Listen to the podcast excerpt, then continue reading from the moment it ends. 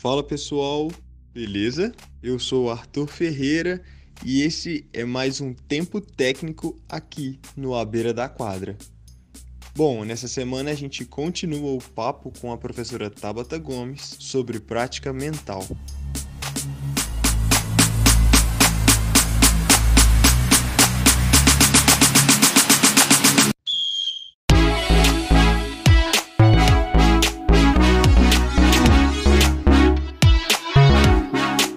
Acha assim difícil dos de atletas ou enfim de pessoas de forma geral se adaptarem a esse tipo de prática?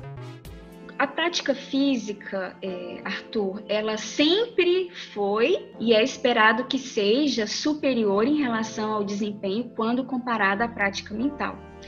E aí eu chamo a atenção sobre este ponto para responder a sua pergunta, porque é, tem, tem condições que só a prática física oferece. Quando eu realizo uma prática mental, eu não, eu não sinto o peso da bola.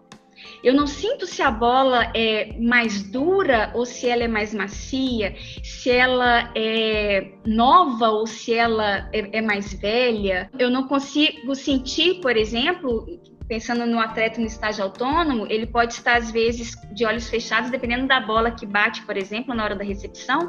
Às vezes, o atleta acerta qual é a marca da bola, inclusive.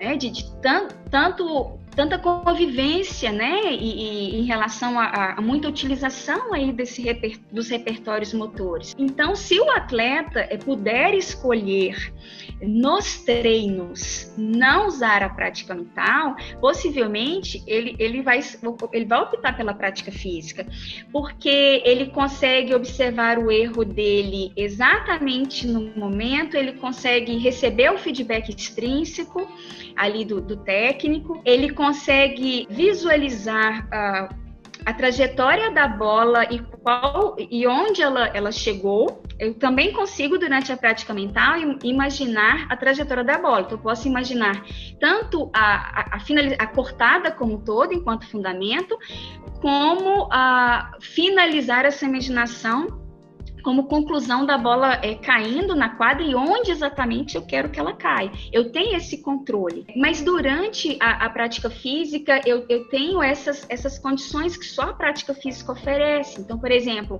eu, eu visualizo como a pessoa recebe essa bola, então eu já programo, não, então na próxima tentativa não foi legal, eu preciso aplicar mais força. É um controle durante a prática física que depende é, diretamente do meio externo externo, né? Quando eu digo do meio externo, quando o objeto sai de mim em relação à bola.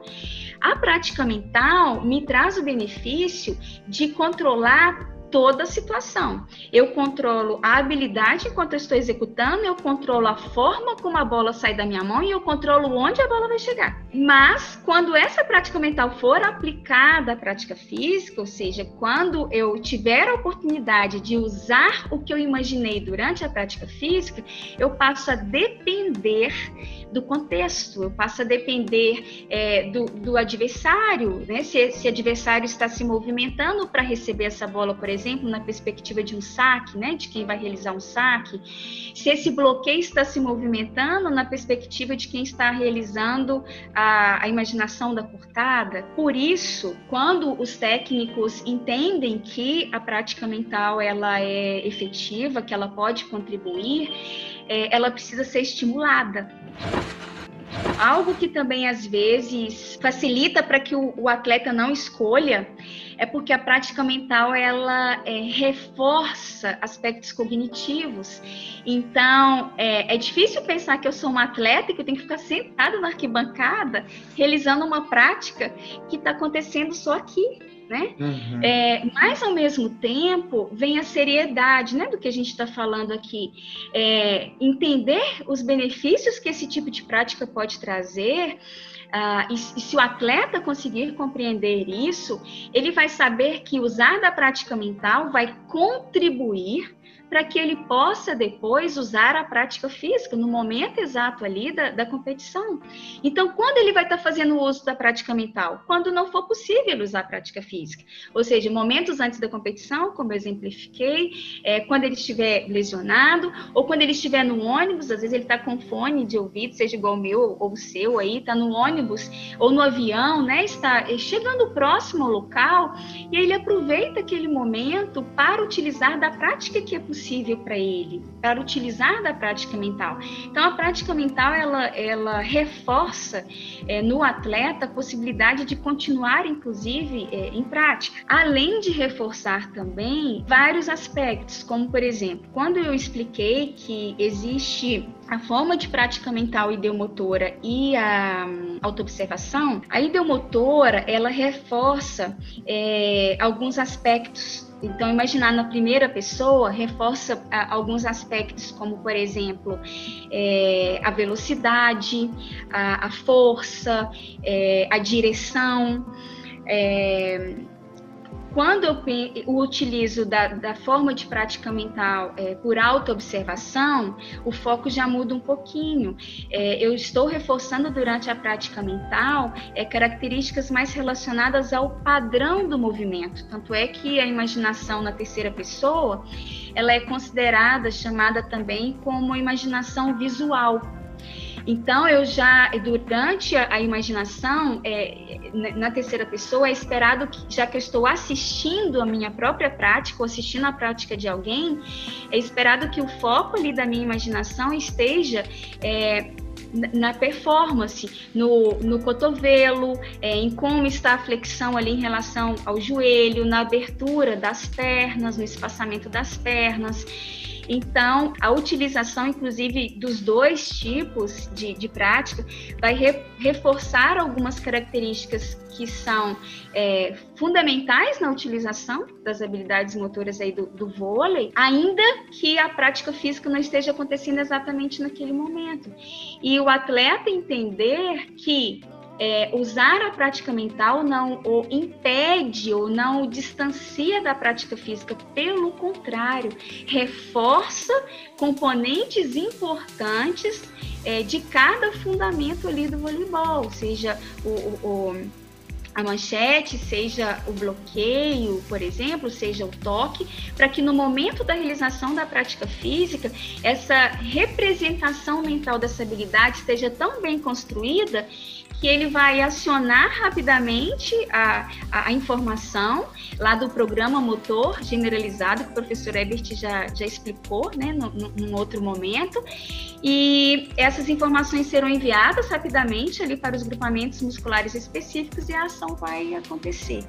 Então, eu reforço a importância dos técnicos, dos professores, é, incentivarem, ensinar a, os atletas a usarem, que também se eles não tiverem orientação fica, fica difícil, né? Não é só dizer, ah, vamos pensar na prática mental, apresentar essas duas possibilidades, né? Ideomotora, é, auto, auto é, chamar atenção por que, que é importante, porque se se eu, se eu sou um atleta, mesmo que na, na, no estágio ali associativo, né, ainda não estou na categoria autônomo, por exemplo, é, se eu sei da importância desse tipo de prática e entendo que ele vai contribuir durante a utilização da prática física, por que não usar?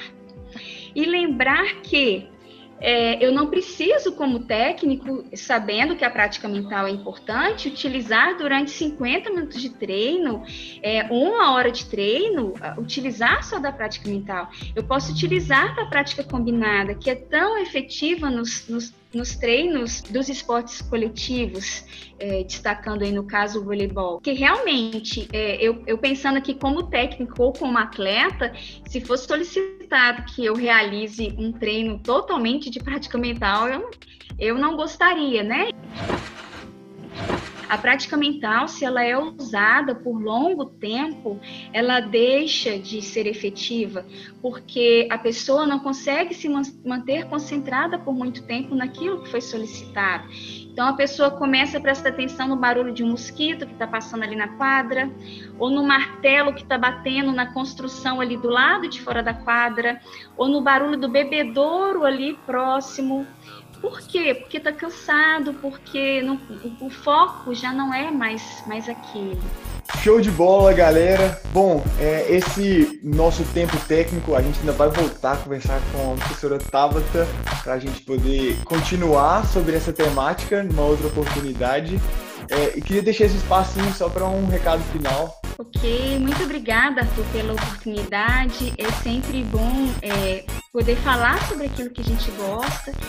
Então, eu, eu, eu tenho uma afinidade e um respeito é, muito grande pelo voleibol e poder falar sobre aprendizagem motora, sobre prática mental, que é uma temática que eu estudo há tantos anos, que eu pesquiso há tantos anos, e com a interface do voleibol foi, foi um grande prazer. Espero ter conseguido contribuir. Muito, Muito bom. Valeu demais. Galera, não esquece de deixar o, o, like aí pra gente, compartilha com outras pessoas pra gente poder falar de voleibol para cada vez mais gente. Até a próxima!